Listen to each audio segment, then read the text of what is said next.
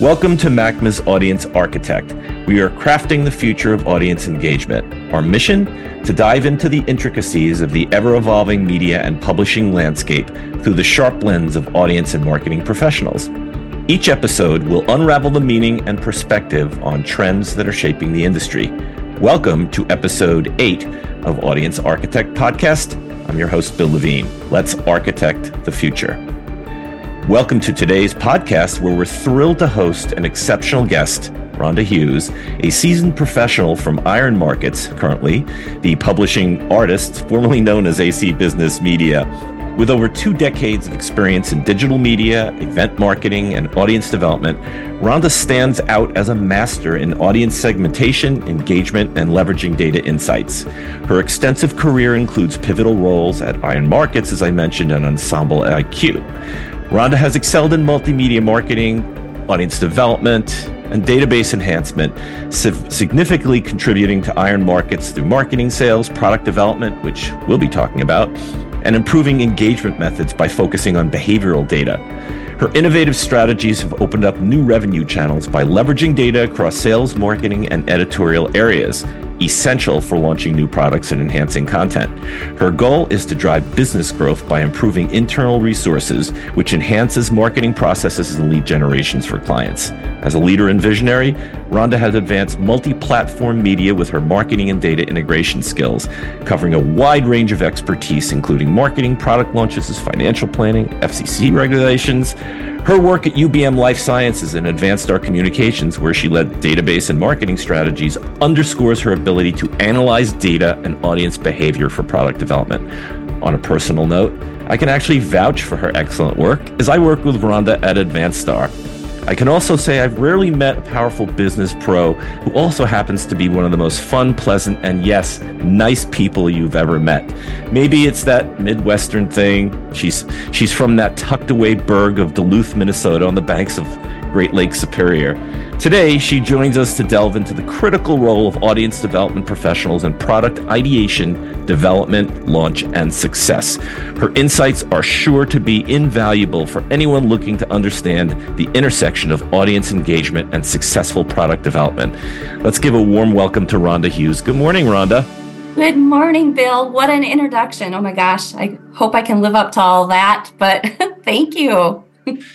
well, um, we're recording this, you know, close to the end of February, and um, I guess you're actually having a, a, real winter again in Duluth.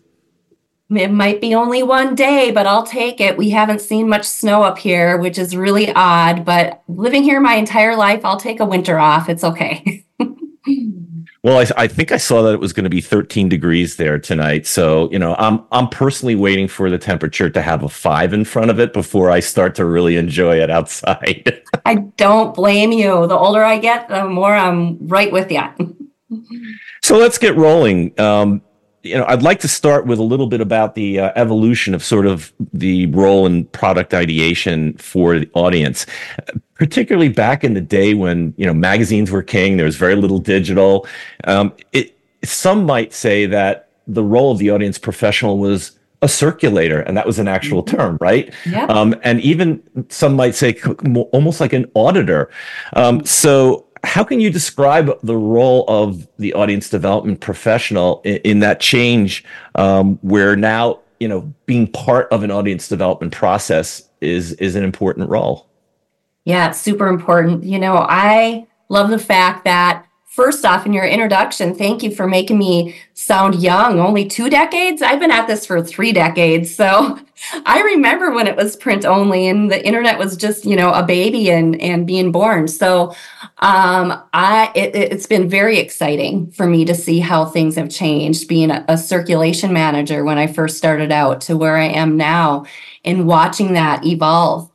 Um, back in the day, it was, you're right, it was BPA audit numbers that drove the circulation and the productization, which was a lot of print or even face to face type events back then.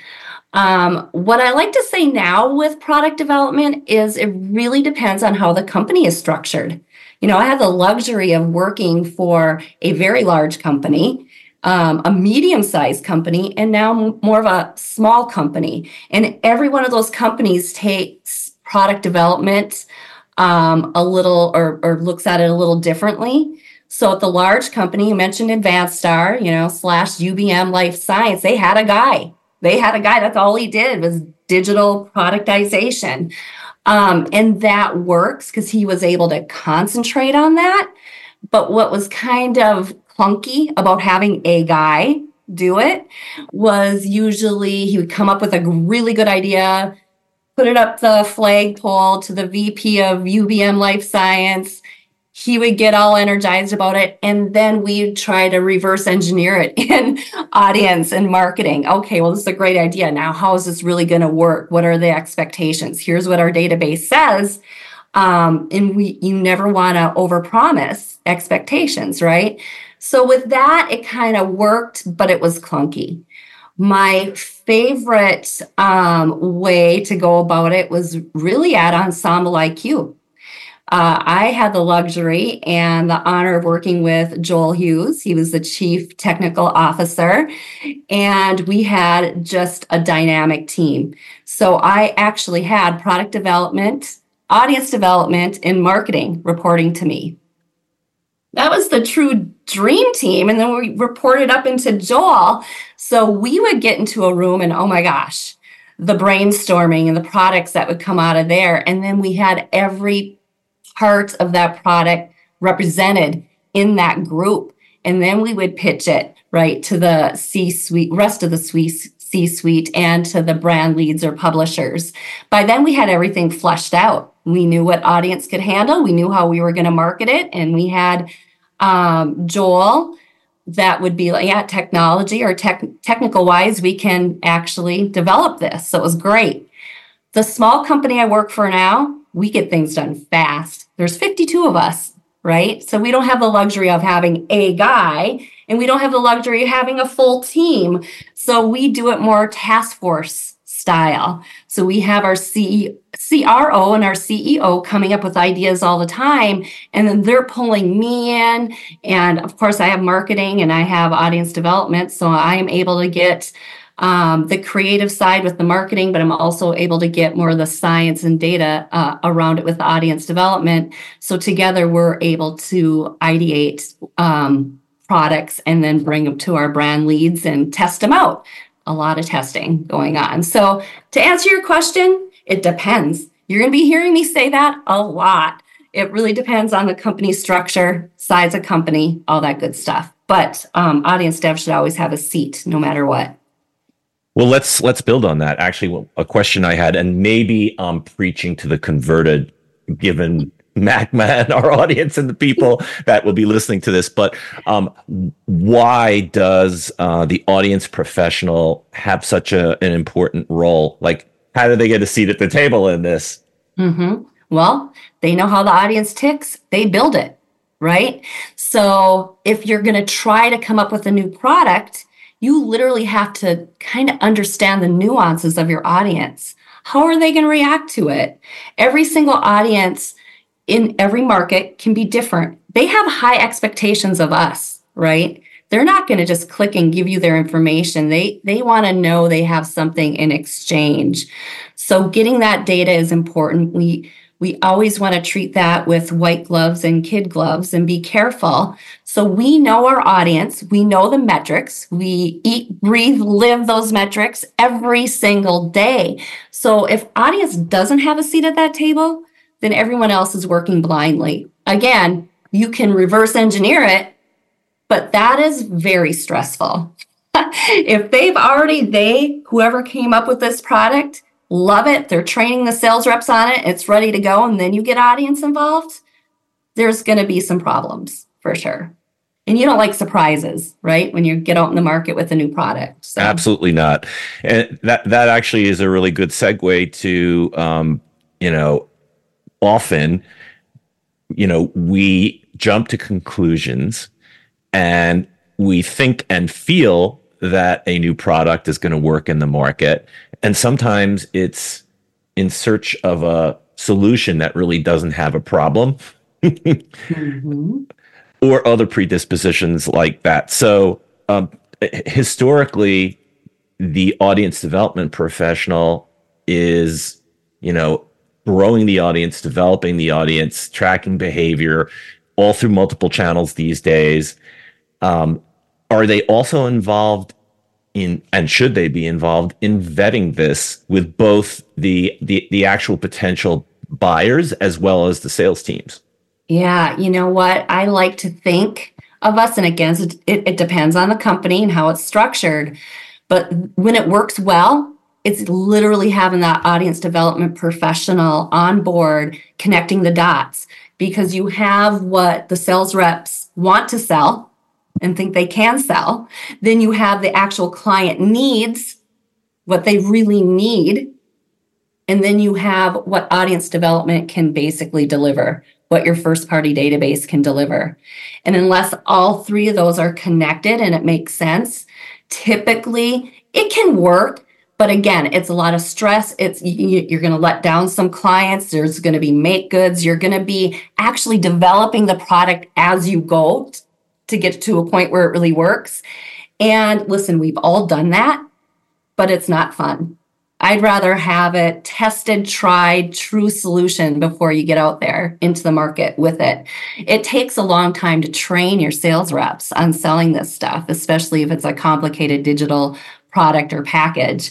So once you get them trained up, you want to be pretty confident that it's going to work and that we're going to deliver as audience development professionals because we take our database very personally. So when something doesn't deliver, we we feel bad and we take it personally and we we want to make it work um, and we can get into some examples but i want to be a little forensic about sort of the process um, and is it too simple to say that a lot of the new products that audience and the rest of the the, the publishing and media team come up with these days are based on some form of behavioral data or targeting? Or is that not really the case? it is the case, but it's getting more complicated. And it might be complicated in a good way. What I like to say is any type of engagement should be respected because I consume my information and news differently all the time. I use different platforms. I use my phone, I use my laptop. I still use print. I like to read. Um, I use social media and I mix it up depending where I'm at, what I need. So all of our audience is the same way. So Bill, if you for a month we see that you are heavily re- going to our website. That's great. That's this month. You might be vacationing somewhere so you're just online and you're reading your content on our website um, we have the luxury of having all those different devices and ways of consuming uh, information. So, to answer your question, yes, we have to look at all the different types of engagement. It does matter, it has to be respected.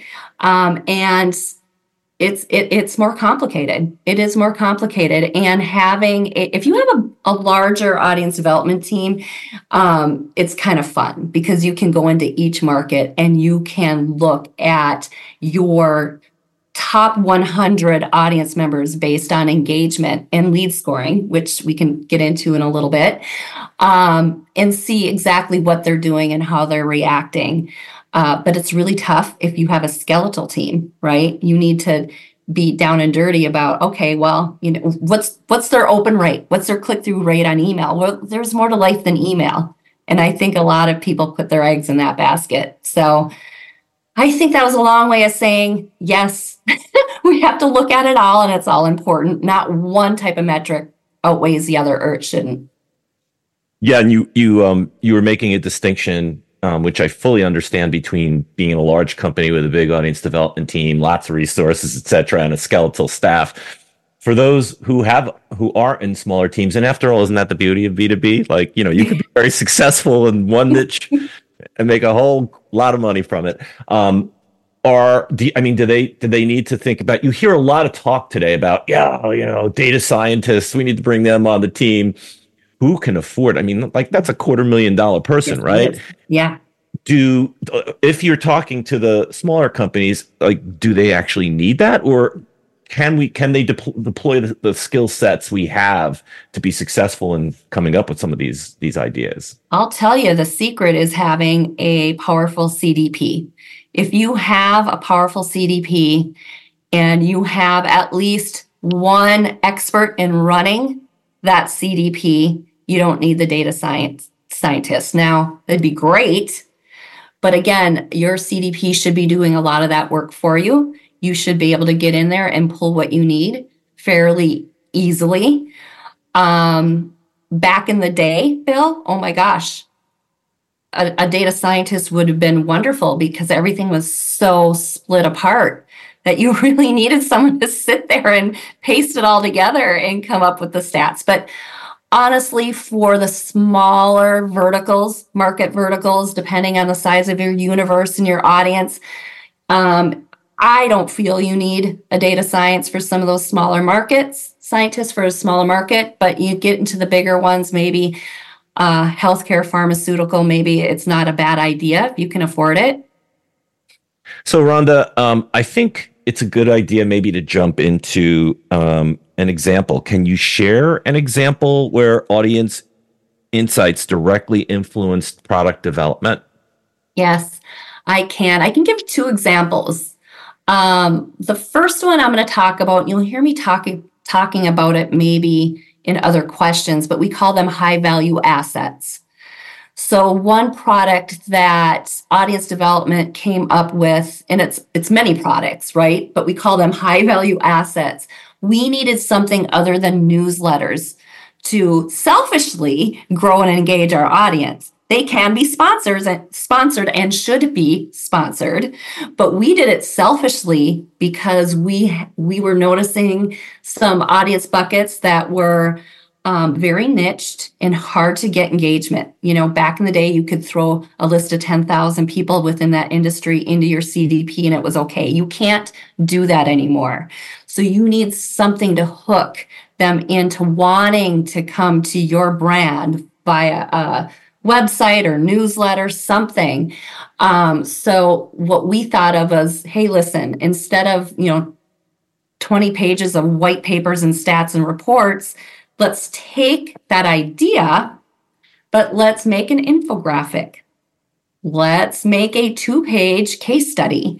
Let's get something that we can gate and push out and get these people hooked and come back to us. That was audience development coming up with that. And it can be and should be uh, another re- revenue stream as well. Um, what you might ask next is it's a chicken and the egg question. Well, who who keeps that going? Is it content? Is it audience? How does that work? So we've been doing this for almost two years now. And what we try to do is get a, a piece quarterly, developed quarterly for each brand. We have 10 brands at IronMarkets. Um, and it's a heavy lift for content. I will say that um, but it is a big need. So sometimes content will say, Hey, I have this great idea. I can make a high value asset out of this. Audience will say, Great. It'll go to this audience. Marketing will get involved and we will push it out there and it's a win-win for everybody. But there are times when audience says, Hey, listen, we're really slacking in this one segment. We need help. We need engagement metrics. We need more people. We need a piece. Give us something. So um, I guess that answers your question. So that is literally an internal piece we can use for to um, kind of bolster and help our database, but it's also a piece that should bring in money as well. Well, I think that everything these days really has to have monetization at the end of it, as much as we know that there is an indirect benefit by having some of this great content, which could lead to it because each click is data each data builds up information on a segment, etc. As you were saying, um, so um, let's let's um, get into this one a little bit. Um, I love this idea of high value assets. I'm going to focus first on editorial because you brought them up. You you actually said, hey, like some of them have really great ideas for it.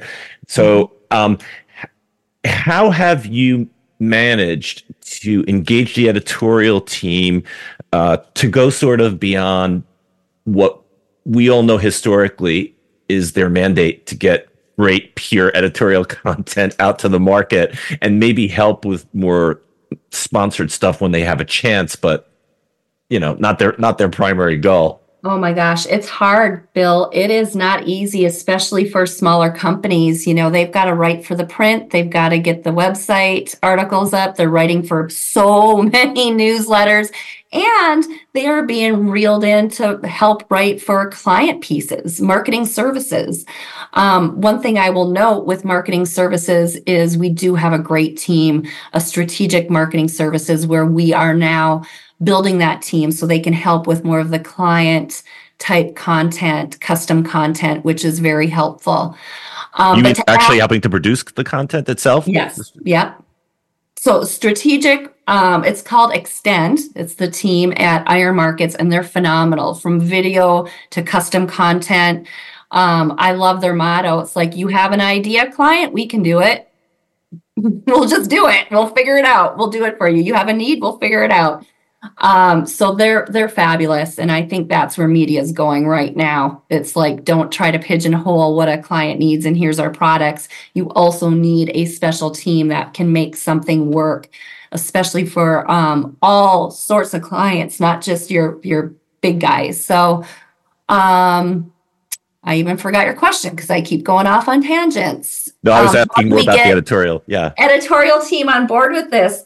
Uh, it's hard and we had to come up with a calendar and a schedule. And listen a lot of the the content developers the editors um, they're very proud of their high value assets once they're done. But getting them to concentrate on getting those done quarterly is is it can be difficult. They're very busy. Um, audience development and marketing both report to me. And I have uh, a gal on my marketing team, and she's a bulldog. She'll be like, hey, content, we're behind on our high value asset for this market. Let's get it going because audience uh, falls off. That doesn't stop. You have a live database, and that's what I keeps me up at night. Is I have this live database. I have almost three million people that have some type of profile connected to them. They're going to get tired and they're going to churn and they're going to fall off. We have to keep feeding the beast so I I love having that I you know a marketing person that can help nudge content a little bit and we help them along and we we try to give them ideas. So it works.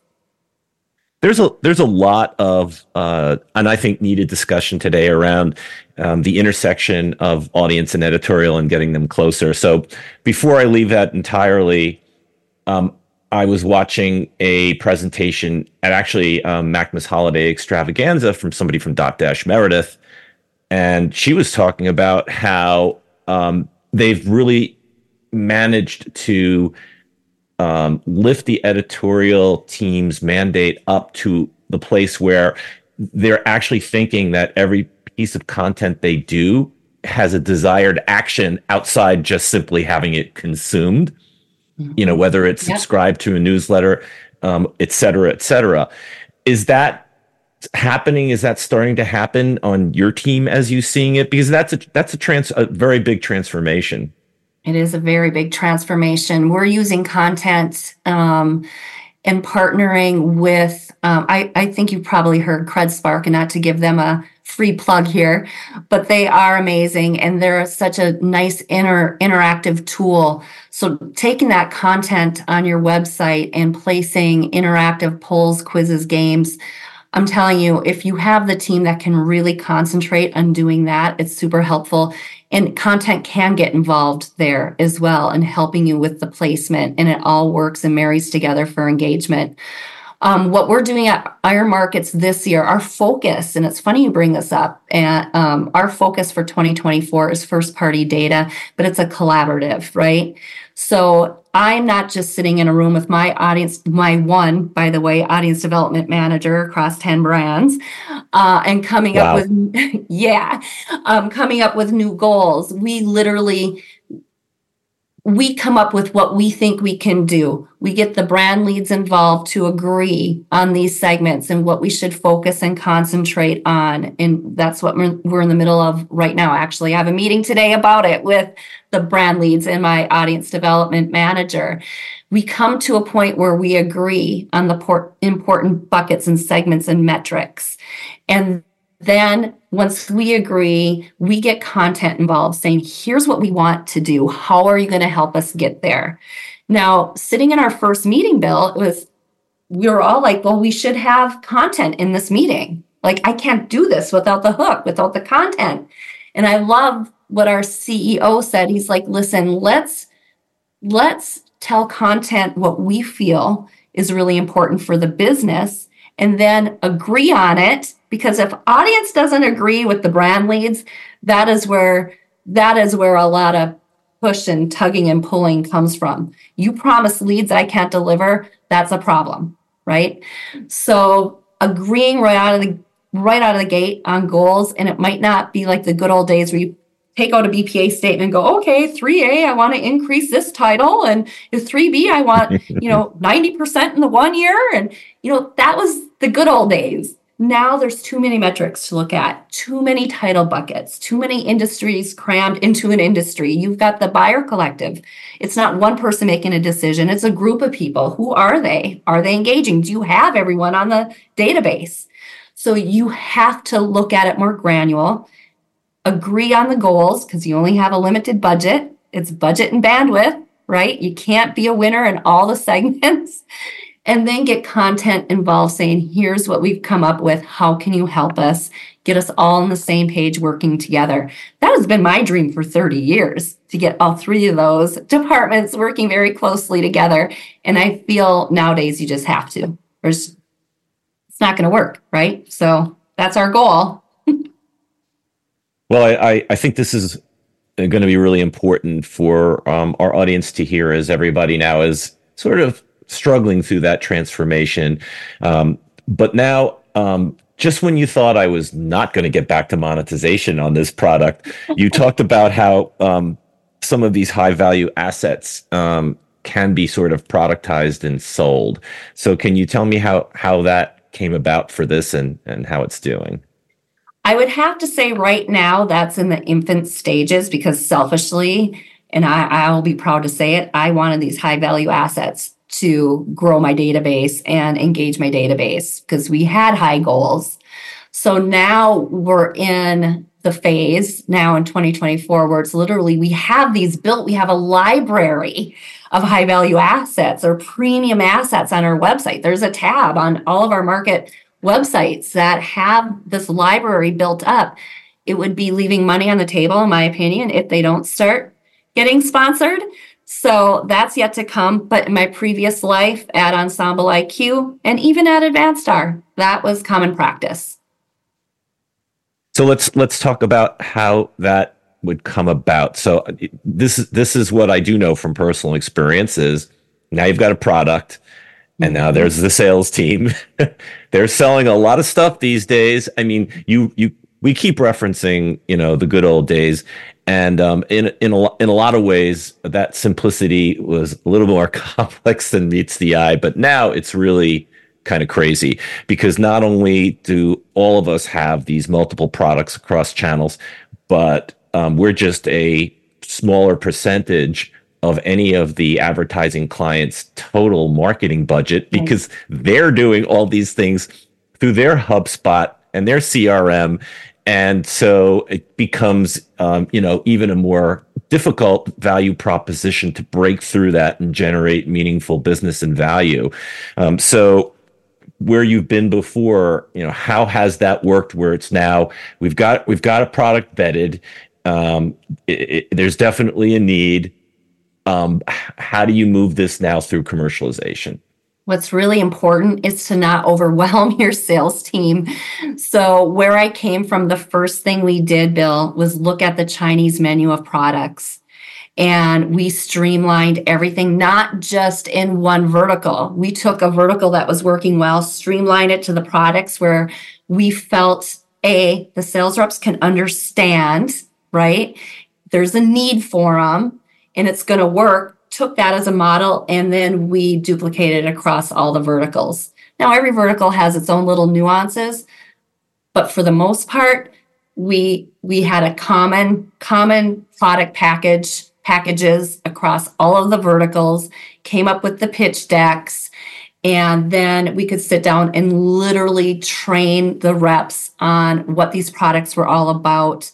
So, not to confuse them, when I stepped in to that particular uh, position, um, it was EnsembleIQ. It was literally every market had their own products. They were called different things. There was some similar, but it was very confusing. Very confusing to operations, right? They sell it, and then you have your operation, your digital ops team going, "Well, what the hell is this?" and it makes it very difficult to execute on. So to answer your question, if you do have a new product, you have to look at your portfolio. You have to see where does that fit in? Is it going to replace something? Is it going to be a part of an overall content syndication type package? Where does it fit? Because you can't keep pasting on new products just because you think like an audience development and content that this is a really cool piece it should work and it should be sponsored um, it's got to make sense to the sales reps and you know to your client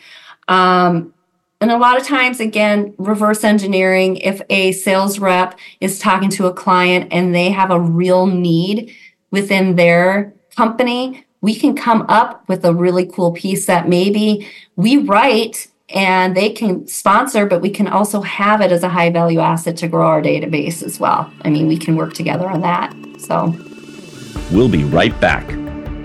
Step into the heart of the media evolution at MACMA's Industry Day taking place on April 4th at Hearst Tower, New York City. The Media Audience and Content Marketing Association, MACMA, is bringing together the brightest minds in the media world, offering an exclusive glimpse into the future with our theme, Unlocking ACE, ACE, Innovative Strategies in Acquisition, Content, and Engagement. Imagine a day filled with insights from industry leaders like Jacob Donnelly, a media operator, on the triple threat industry trends, Anne Marie Dooling of Gannett USA's perspective and experimentation in the news industry, or Casey Cornelius' strategy on data driven engagement. Engage in a live audience architect podcast with Joetta Gobell of Dotdash Meredith and cap off the days with cocktails and conversations that could shape your next big idea. This is more than an event. It's a catalyst for growth and innovation in your career. Make sure you're in the room where it happens. Dive into the future of media by registering at www.the-macma.org. Join us at MACMA Industry Day and unlock the secrets to mastering audience and monetization in the digital age. Your next big opportunity starts here. Back to our show.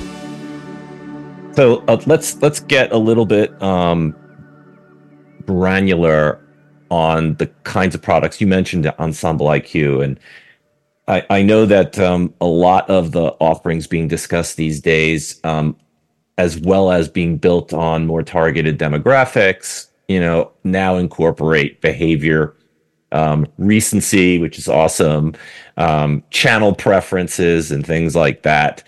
Um, so are are those the kinds of products and services and solutions that you see um, moving forward in the future? Well, obviously, again, audience's role would seem to be very essential for those, but or are there different kinds of opportunities out there? You think?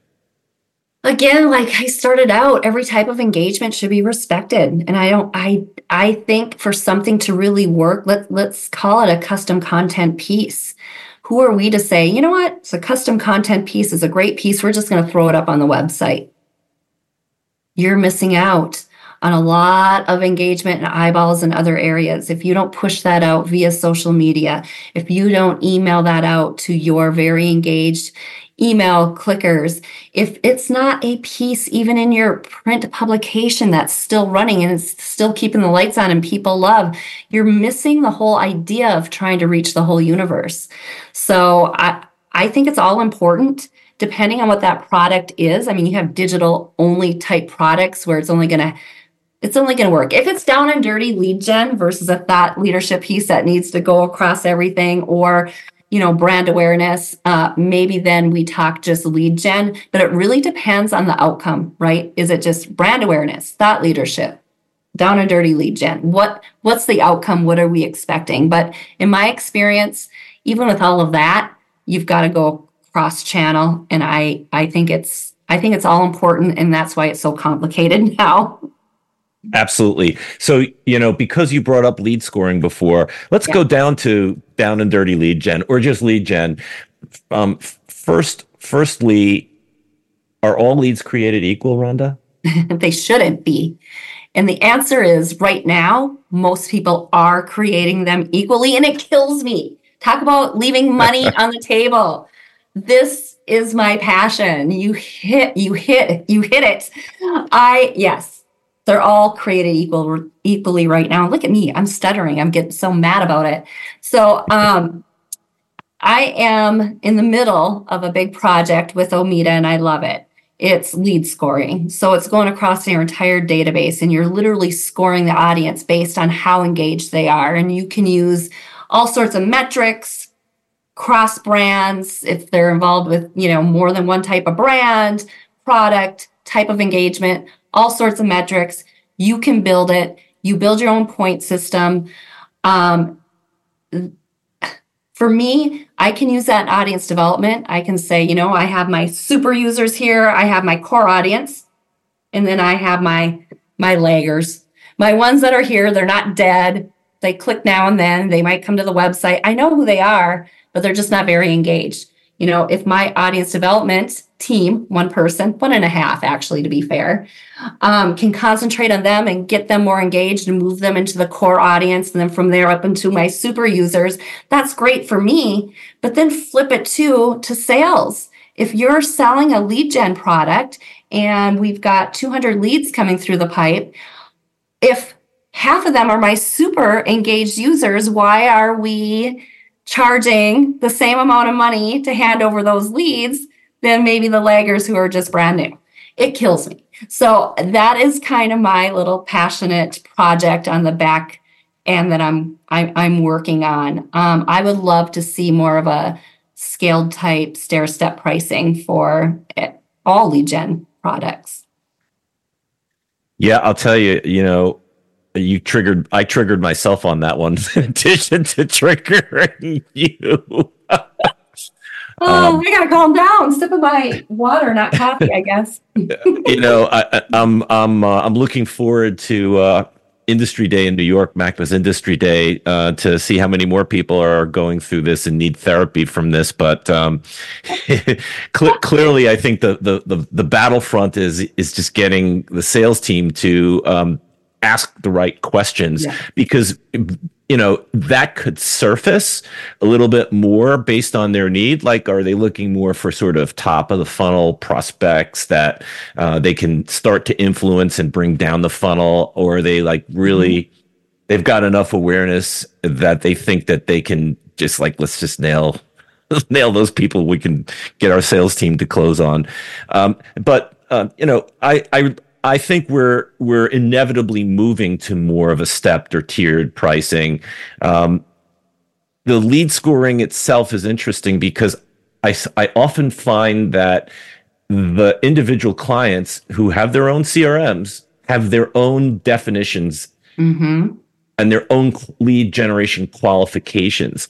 Mm-hmm. So we've got our lead score for our audience. Mm-hmm. Do you sometimes find a challenge because that doesn't synchronize with who the individual client might be trying to? You know, uh, I I love that question, and I call it full transparency. So if you have a client that says this, these are my, this is the persona I'm looking for.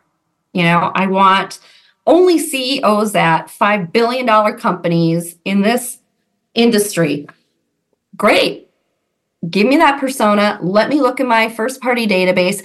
Let me see with with that type of person what their scores are. What am i pulling out of the database for that? And to be honest sometimes with those higher c suite type titles the score is going to be lower. They're not as engaged. They're very finicky. They're not going to open every email right? So um, what i would say to that is that is why we have to be more careful with those people. We don't want to burn them out and just, if they happen to engage with a lead gen product, then just hand them over at the same price as maybe, you know, a director or manager level person who's engaging with everything. That title means something. And that persona is a hot persona and hard to find and hard to get. I have it. I, I should be charging more for it. So, you know, they might not be your top engagers, but they're hard to find and they're engaging. Well, actually, this leads me to, um, uh, I think, like one of the core questions that we're facing. And that is, um, well, you just said it like this, you know, this certain C level group may not be as engaged, but you've you've qualified them. You have a, enough data on them and maybe enough recency on them mm-hmm. that there is a clear high level purchasing intention and decision making capability. Okay, great. So these are going to be the super high CPM, the super high CPL, or however your pricing model is. Mm-hmm. Your salespeople go out, you juice them up, and let them know that this is the gold. This is the gold concept stuff. And then the then this then the, the client, and not all clients are are equal also, but the client might just say, "Hey, I hear you, but that's just too expensive for our blood. That's too rich for our blood." Do you have clients caught up to what the capabilities of what we can do, us publishers and media can do with first first party data, or are they perennially just budget challenged and we're going to top out at some point with you know, what we're dealing with? That that is the million dollar question and I think it's a question that we as audience development professionals especially because we know how expensive it is to get these people into our database uh, recent new data on them. I mean, we still use telemarketing. A lot of people do because we have something to offer and we get the the quick demographics that way for a reasonable price but still very expensive. So again, it's expensive to build a first party database. It's time consuming. So connecting that and having our clients understand what we have is truly gold. Not only do we spend the time and resources building this, but we have a relationship with them. They love us. They love our content. They love our brand. We're buddies. I'll share my buddy with you, but it's not going to be cheap. Um, do they understand that? Some companies, some and agencies are tough. So it's a whole nother conversation.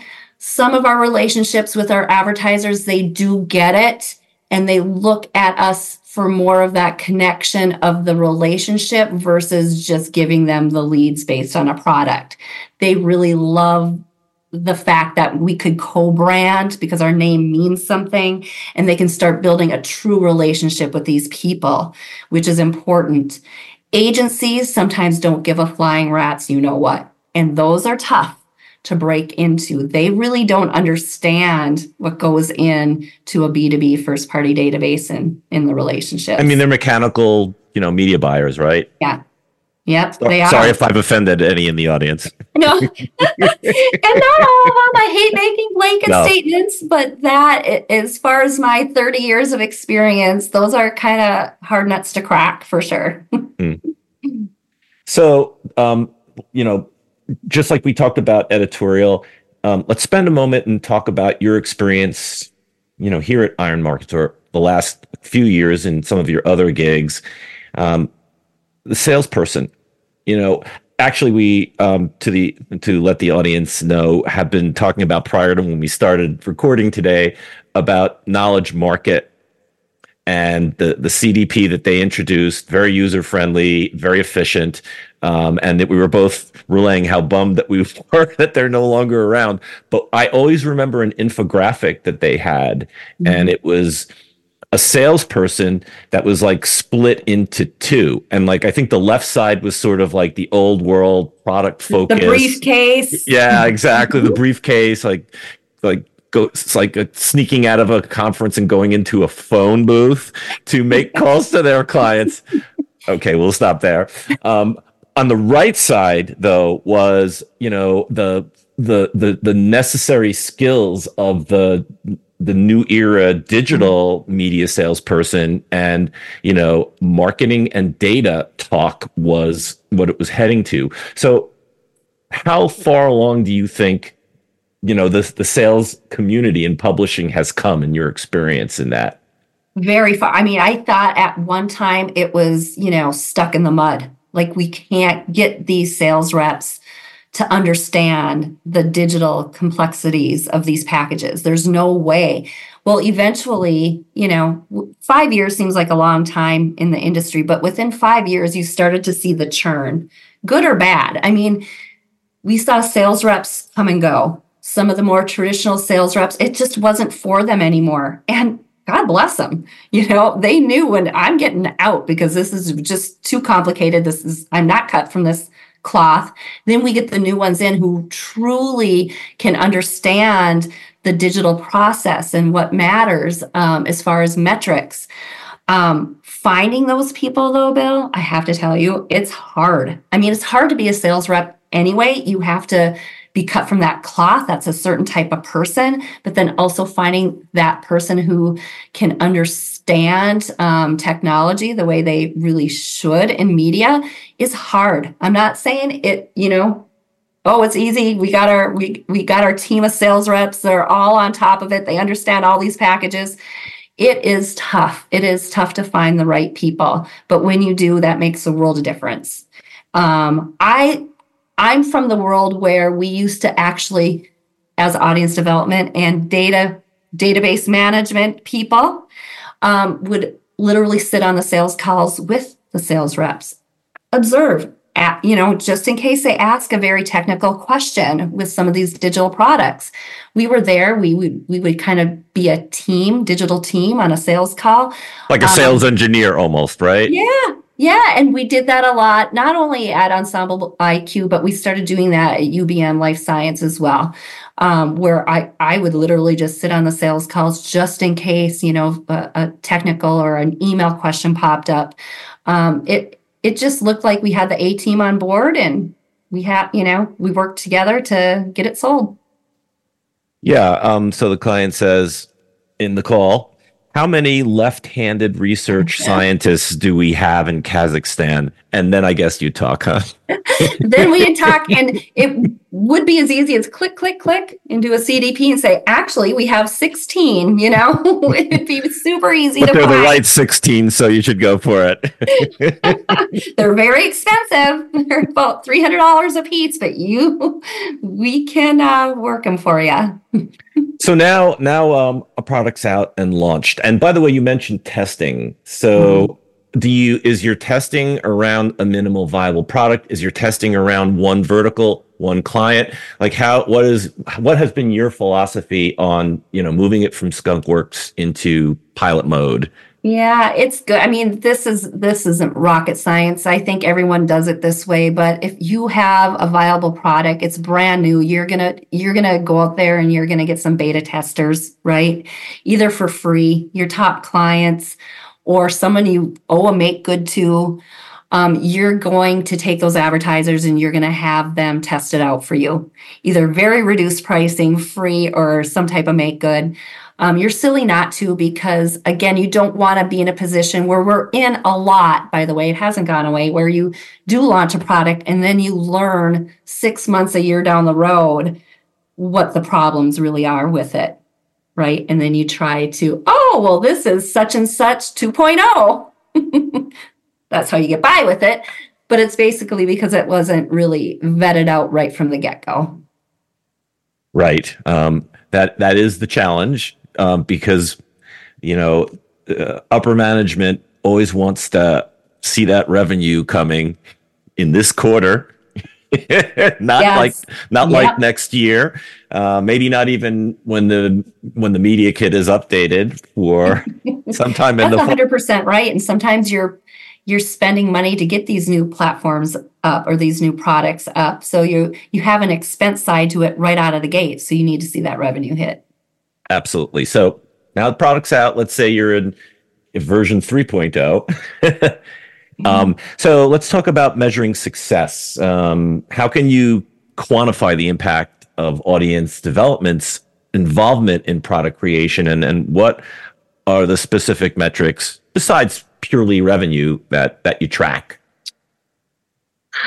I, I, I love that question it's not always done this way, but the right way to do this is to have audience development have not only a seat at the table at the beginning, but air the real metrics. Metrics don't lie, counts don't lie, expectations from those counts don't lie.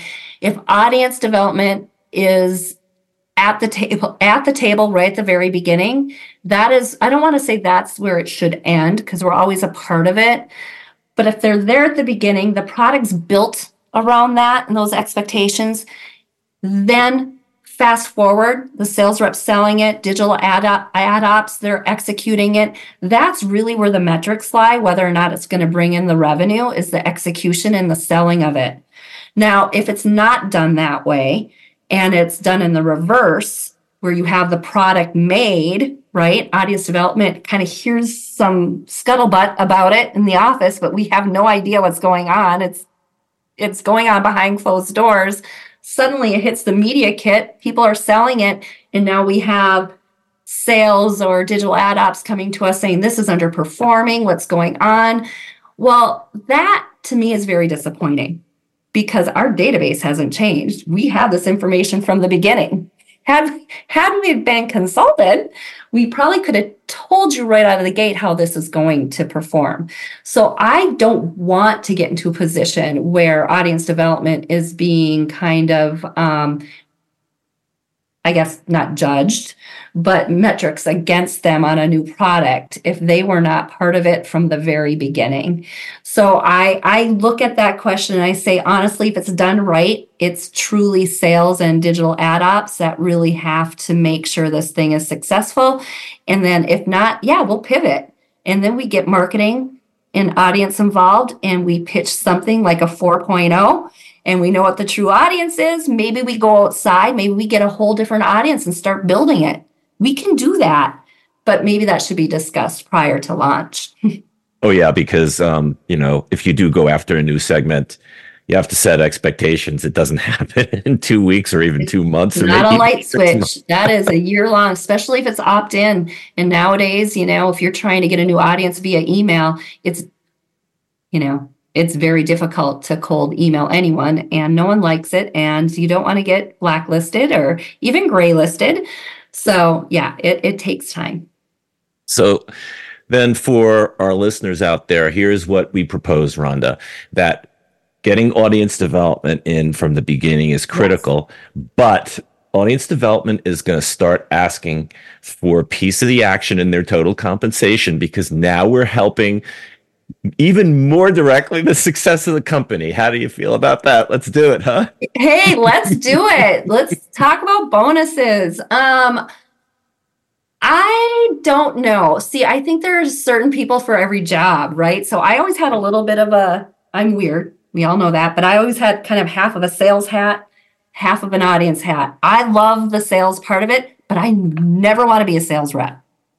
Never. It is way too stressful. I would like to help you sell. I could sit on a call. I could go on a call with you. I could walk the trade show floor all day long and talk audience and stats. But do I, when the day is done, want to be responsible uh, for bringing in that revenue 100%? The answer is no. And I think a lot of audience development people, they really get excited about just being a part of it. You know, bonuses, maybe, yes, that would be great but honestly, they are geeks like me and they just want to be um, they want to be able to talk intelligently about their their audience. Again they take it very personally. You get them involved at the very beginning and it works. That in itself is a huge win for them. My database works. It's great. That's what they're there for. So i don't know. I the, the audience development managers and directors i work with if a product works, that I don't want to say that is good enough, but that really is a true testament to their data.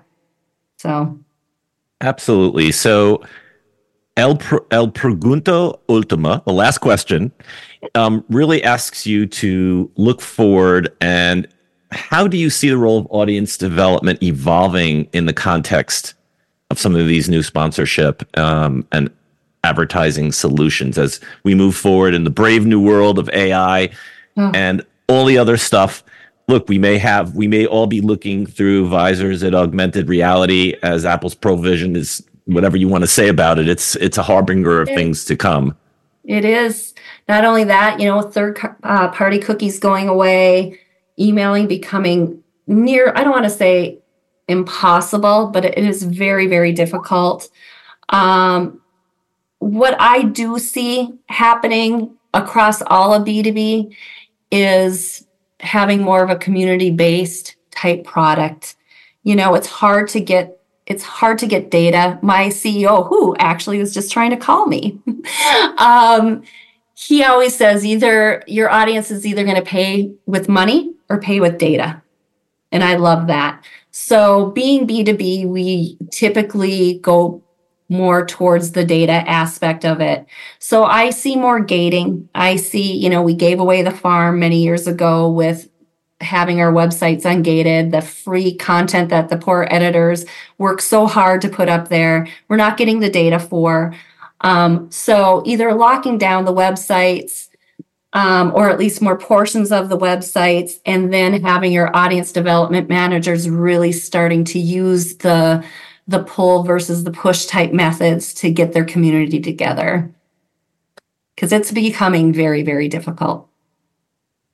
Well, um, that's a lot to look forward to. I mean, as as daunting as it seems on the one hand, it really is exciting on the other hand to meet these challenges. And um, you know, I am thrilled to have had this opportunity to connect with you on this little one-on-one conversation that now we can share out across look you know b2b b2c really all the different media channels um, and i'd even say up to streaming and netflix and C- CD, uh, tv and things like that the the the, yeah. the the fundamentals and the foundations are the same so before we leave um, Ronda, we like to explore the different dimensions of our guests. And you having taken a sneak peek this. I think you know what I'm going to say. I, I, I, actually was going to wear a New York Yankees T-shirt oh, just because I know that this some is there still a crush on former Yankee manager Joe Girardi? Is that still? Oh my God, thing? true crushes never go away. of course there is. I saw I saw his name when you wrote it. I'm like, oh, Joe Girardi. You know, I would go to those games not to see Derek Jeter, not to see A Rod. Who cares? I would just sit there and I just stare over at Joe Girardi. I'm like, he's so cool. Love the guy, and he's a good person. I just he has no idea who I am, but I do have one picture, and I swear he's looking at me and pointing at me. I'm sure it was me, but.